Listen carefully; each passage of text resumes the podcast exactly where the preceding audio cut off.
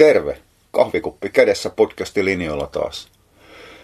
Nyt on ollut viime aikoina aika paljon kyselyjä ja juttui koirien karvan lähdöstä. Ihmiset on vähän ihmeessä. Mennään nyt tammikuun puolen välin paikkeilla ja ollaan niin lähestymässä pahin keskitalvea ja koirat on aloittanut ihan jumalattoman karvanvaihdon. Ne päättää ruveta leikkiä natur- naturalistia pahimmissa pakkasissa. Että et, onko koiris joku vika vai onko maailma muuttunut, mistä ihmeestä on kysymys ja miten tähän voisi niin kuin vaikuttaa, nopeuttaa sitä karvan lähtöä. Mennään helpot asiat ekaksi. Kyllä, koirat on mennyt hiukan omituisiksi ja tämä maailmanmeno on mennyt pikkasen, pikkasen paljon omituiseksi. Suurin syy on siihen, että sen karvan hän käynnistää kaksi asiaa. Ensimmäinen on tietysti viileys tai noin se ensimmäinen mutta se on, on, on yksi mikä on. Ilmat lähtee viilenemään, niin siinä vaiheessa karva lähtee vaihtumaan. Mutta suurin käynnistäjä on valon määrä. Eli siinä vaiheessa, kun päivät lähtee lyhenemään, niin valon puute muuttaa koirien hormonitoimintaa ja käynnistää sen karvanlähdön. Niillä on semmoiset taas kerran rajakytkimet siellä, mitkä reagoi, reagoi valoon. Ihan samalla tapaa, no jos hevoset on tuttu, jos ei, niin sitten on, on, on uusi asia. Tammoilla on muutaman viikon välein kiima. Ne on vähän niin kuin kissoisiin suhteessa. Kissoilla on vaan kiima vielä vissiin useammin. Mutta mut ei tammat ei kiimo talvella. Se on luonnon oma semmoinen määrätty turvasysteemi edelleenkin se 11 kuukauden kannun takia, ettei se pahuksen varsa synny keskellä pahimpia pakkasi siihen aikaan, kun ruokaa ei ole riittävästi. Tammat rupeaa kehittämään kunnollisia kiimoja vasta siinä vaiheessa, kun päivä pitenee tarpeeksi, eli ollaan kevään puolella. Ja, ja koirikarvan vaihtoon vaikuttaa ihan sama asia. Sitten taas se kevätkarva, tai anteeksi kevätkarva, eli talvikarva rupeaa vaihtumaan kesäkarvaksi. Eli se kevätkarvan vaihtuminen lähtee sitten siinä vaiheessa käyntiin, kun taas päivä pitenee, pitenee tarpeeksi. Ja tämä systeemi ei ole koskaan ollut mitenkään hirvittävän tarkka, fiksu ja filmaattinen kotikoirilla. Eli taas kerran se siitä kotikoirien luonnonmukaisuudesta. Ja onhan ketutkin ja sudetkin kohtuullisen kapisen näköisiä ilman kapia kiinni sen karvan vaihtos kanssa pitkälle kesään. No se johtuu nyt ehkä hiukan siitä, että siellä ei ole ketään, ketä menee Furminaattorin kanssa perässä siivoa niitä. Eli se tippuu luontaisesti tukkoina.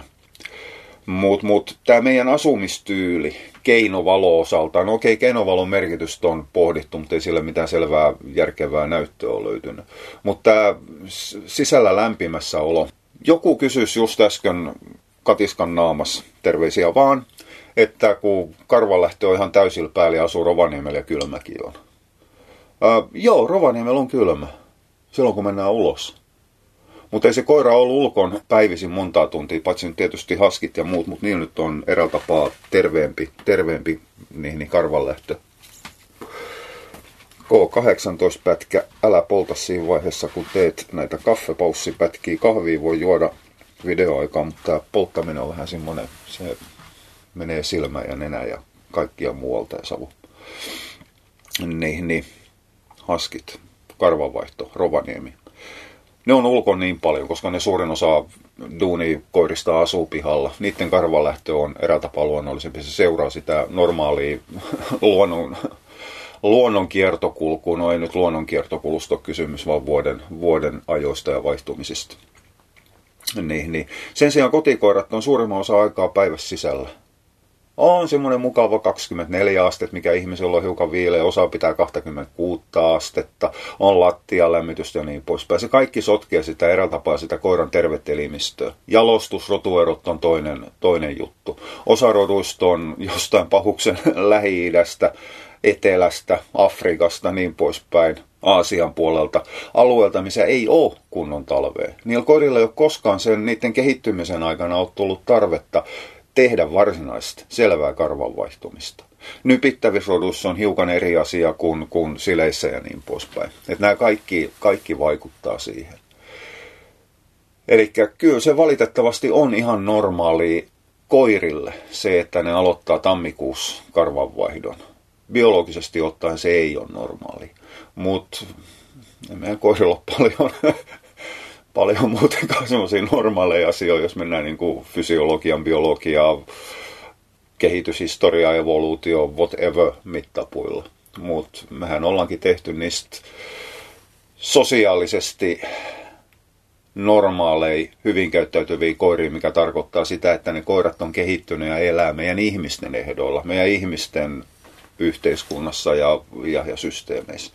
Mutta näinhän se menee, ei koirat ole ol, ol ainoita. Eli koska kysymyksessä on, on, on normaali fysiologinen reaktio, ei me oikein voida vaikuttaa siihen. Se karva vaihtuu, minkä vaihtuu.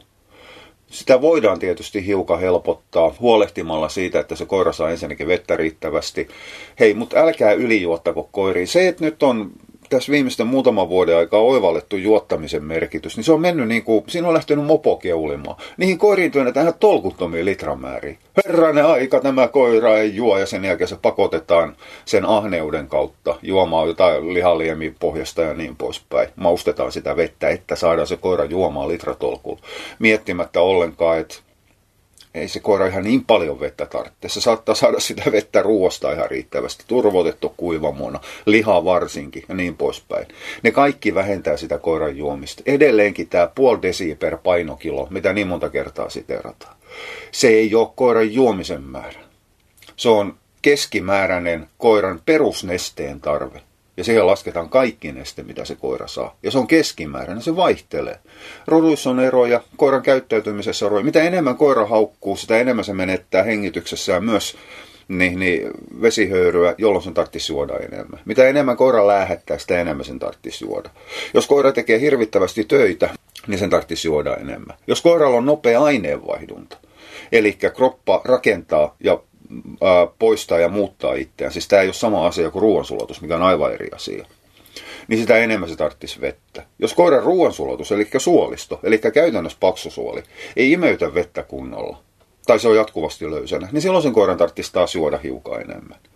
Mutta sen sijaan rauhallinen koira, mikä ei suuremmin hikoile, eli ei läähätä, ei tee mitään sen kummallisempaa, niin poispäin, niin ei sen tarvitse mitään ihmeellisiä määriä juoda. Greyhound on tunnettu siitä lähtökohtaisesti 6000 10 000 vuoden takaa itäisiltä lämpimiltä mailta, aavikkoalueelta, jossa ne kaikki koirat on sopeutunut vähän nestemäärään. Sen jälkeen mennyt Etelä-Euroopan rannikkoon mitkin Britteihin ja sen jälkeen mennyt paikalliseen ruoalle. Se on aina saanut nestettä paljon, ei sen tarvitse juoda missään vaiheessa. Ja sitten tulee vastaan tämä kropan rasvaprosentti. Okei, siinä on hiukan vaihtelua, koska periaatteessa mitä korkeampi rasvaprosentti, sitä vähemmän tarvitsee nestettä. Mutta se toimii myös toistepäin. Ne ei enää ole koskaan, koskaan suurpiirteitä, tai siis niin kuin tarkkarajaisia asioita, ne on kovinkin suurpiirteisiä, nyt se meni oikein päin. Eli älä, älkää ampuko ylitte sen juomisen kanssa. Mutta riittävä määrä neste tarvitaan. Se, turkin rakentaminen vie vettä, koska se aineenvaihdunta kiihtyy, koska siinä rakennetaan uutta, eli uutta karvaa. Se turkin klippaaminen on ihan turhaa. Se karva tietää aivan yhtä vähän kuin teidän oma hius, että onko sitä leikattu, on kuin lyhkäinen se on tai kuin pitkä se on. Ei se sitä tiedä. Koirien turkin kasvun määrää se, se, se karvan rakenne, kuin nopeasti se kuluu päästään. Sen takia koira ei rakenna semmoista metritolkul liehutukkaa, mitä pitkin joku ritaripeloton pystyisi kiipeämään lettiin pitkin sitten niihin torniin. Kyllä, vanhat sadut on tullut luettu. Proteiinit on suunnattoman tärkeä. Koiran valkuaisen proteiinin tarve lisääntyy huomattavasti siinä vaiheessa, kun karvan lähtö on päällä. Eli siinä vaiheessa, kun se rupeaa tekemään sitä uutta karvaa. Ja mitä enemmän koiralla on turkkiä päällä, niin sitä enemmän se protskun tarve nousee.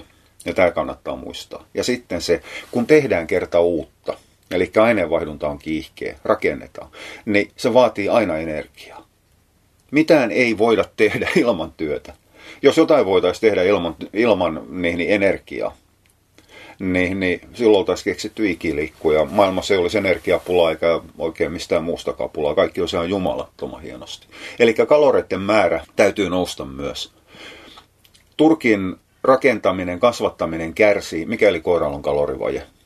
Eli älkää nyt Jumalan kautta, jos te haluatte mahdollisimman nopeasti takaisin näyttelykelpoisen turkinsa karvalähdön jälkeen, niin älkää nyt laittako sitä koiraa ainakaan laihdutuskuurille. Se on ihan suunnattoman tyhmää.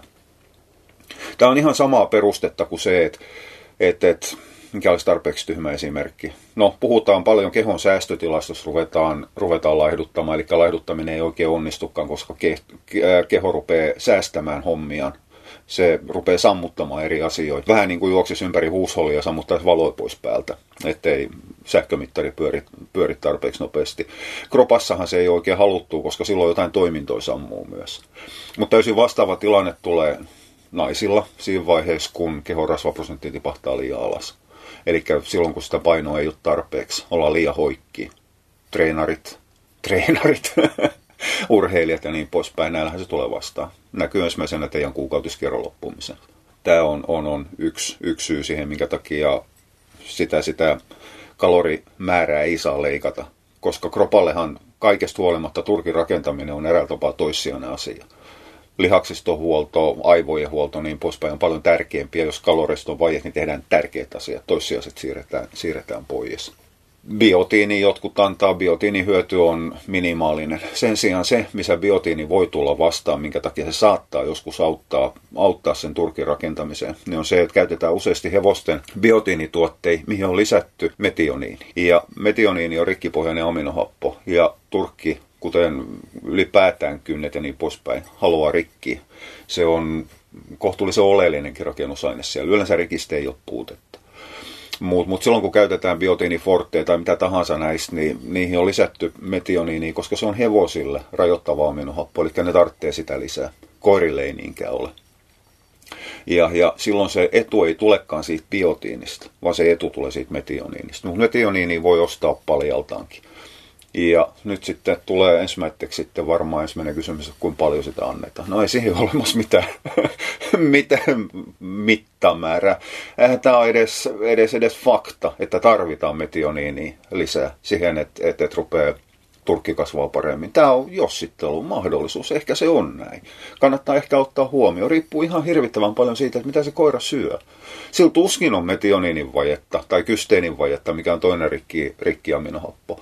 Jos se syö normaali täyspainosta ruokaa, missä on mukavasti vielä maksaa mukana ja jos joku vielä vaivautuu antaa kananmunia, niin, niin, niin siinähän se on. Ehkä kroppa tarvitsee sitä, koiran kroppa tarvitsee sitä lisää.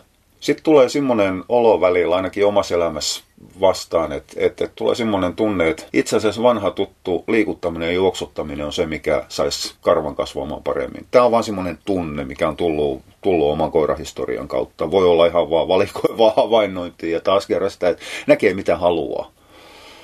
Joo, kyllä mä olen puhunut munkin pippurista tammojen kiimahoidossa hevospuolella, missä uskotaan vakaasti, että munkin pippuri ja vadelma ovat suurimpia muun muassa anabolisia steroideja, mitkä vaikuttaa kaikkeen hormonituotantoon. Ne on tehokkaampia ja vaikuttavampia kuin esimerkiksi teidän naisten e-pillerit. Ja tämä on ihan mielenkiintoinen näkemys. Tämä sivuhyppy tuli vaan taas kerran siitä, että näkee mitä haluaa. Eli ne ihmiset näkee siinä tammojen kohtuullisen lyhkäisessä kiimakierrossa niissä häiriöissä muutoksia sen mukaan, kun ne käyttää jotain haista paskayrttiä, miettimättä siitä, että kroppahan muuttuu Kyllä teidän naisten se pitäisi tietää. Ja kropan toiminta muuttuu kerta toisessa jälkeen viikko erilainen kuin seuraava viikko. Ruokinta vaikuttaa, tekeminen vaikuttaa ja niin poispäin. Taas tämmöinen off-topic liikkuminen siihen, että olkaa ihan jumalattoman skeptisiä ja epäileviä sen suhteen, että miten te rupeatte rakentamaan näitä syy-seuraussuhteita. Mukaan lukien esimerkiksi se, että liikuttaminen kasvattaisi turkkiin. Mutta mulla on olemassa siihen teoria. Mulla on ylipäätään aina olemassa kaikkien teoria. Teoriat on kivoja. Ne ei vaadi mitään. Se ei vaadi mitään muuta kuin hiukan mielikuvitus. Se on vähän niin kuin tarinoita, satuja, novelleja ja romaaneja kirjoittaisi. Tämä kannattaa myös muistaa aina. Eli jos joku on kehittänyt jonkun ihmeellisen paksusuolibakteerisysteemiin, missä sitten milloin mitäkin kaalinpäätä käytetään, käytetään ja sitten parannetaan kaikki mahdollinen, niin eihän se ole mitään muuta kuin pelkkää jossittelua ja luovaa mielikuvitusta. Eli vaatikaa aina, että niiden teorioiden takan täytyy olla joku, joku semmoinen, mihin se ihan aidosti pohjaa se systeemi. Eikä mulla ole mitään semmoista hirvittävän vahvaa pohjaa tähän teoriallinen, teorialleni, nyt se meni oikein. Eli että juoksuta koiralle turkki takaisin. Mutta se ajatus perustuu lähinnä siihen, että liikkuminen, kovempi rasitus, taas kerran käynnistää sen kehon aineenvaihdunnan. Eli keho rupeaa rakentamaan tekemään. Ja siinä ohessa se kasvattaa myös sitten turkkiin, kun se rakentaa lihaksistoa ja korjaa niveli. Ei se siis tämän kummallisempi, kummallisempi jossittelu ole. Monet antaa sinkkiä ja D-vitamiinia silloin, kun on karvanvaihto päällä. Ja, ja tämä perustuu ihan siihen johdattelevaa ajatukseen, että koska sinkin puute näkyy muun muassa kaljuina sinkiympäristö, sinki, kaljuina sinkiympäristönä, tästä on tänään taas yhtään hevohemmetti, kaljuina silmän ympäryksinä, niin silloin sinkki auttaisi, auttaisi siihen karvanvaihtoonkin. Siinä on kahdesta hiukan eri asiasta kysymys. Kyllä sinkkiä tarvitaan siihen, että sitä turkkia rakennetaan. Sinkin vaje näkyy heikkona karvana. Mutta se on puute. Eli silloin ei voida tehdä. Sitten on vielä ihan jumalattoman pitkä matka siihen, että sinkin lisäannostelu tehostaisi sitä karvan kasvua ylitte normaali. Eli siinä on niin kuin kahdesta eri täysin ääripäässä kysymys. Ja toisen ääripään kanssa on hirvittävän vaikeaa ja monta kertaa vaarallista perustella sitä toista ääripäätä. Vasen käsi ei aina tiedä, mitä oikea käsi tekee. Tämä oli ihan typerä vertaus, anteeksi. Mutta mut kuitenkin, niin, niin, niin siis tämä on vähän sama juttu kuin se, että mikä olisi tarpeeksi typerä. En mä tiedä, mikä olisi tarpeeksi, tarpeeksi fiksu, fiksu ehdotus siinä, missä yhden pahan poistaminen aiheuttaa sitten normaalielämässä sitten hyvän maksimoimisen. Keksikää itse siihen joku, joku vaihtoehto. Mutta tokihan silloin karvanvaihdossa, koska ylipäätään tarpeet lisääntyy, niin voitaisiin kuvitella, että silloin myös sinkiä D-vitamiinin, A-vitamiinin, B-vitamiinin ja niin poispäin. Niidenkin tarve nousee ja niihin ne varmasti nouseekin. Mutta useimmiten niitä annetaan. Jo pelkästään tämä sinkin 2 milligrammaa per painokilo plus äh, se minimaalinen määrä, mitä ruoassa saadaan, niin menee jo ylitte sen verran. Periaatteessa sen pitäisi riittää siihen, mitä karvan, karvan vaihto vaatii. Eli en mä, en mä usko siihen, siihen, että sinkin määrää lisäämällä saataisiin sitä turkkia kasvamaan yhtään sen nopeammin. Mutta toki jos te nukutte yönne paremmin, niin voittehan te antaa esimerkiksi kolme milliä per painokilo. Rupeaa nostamaan sitä määrää hiukan ylemmäs, mutta tietysti sinkin sulavuuksissa on ihan älyttömät erot. Mutta mut, ei siihen tuudittautua saa, eikä vetää sitten sen jälkeen ranteita auki, että eihän tämä sinkki mitään karvaa saa kasvamaan. Ei saakka.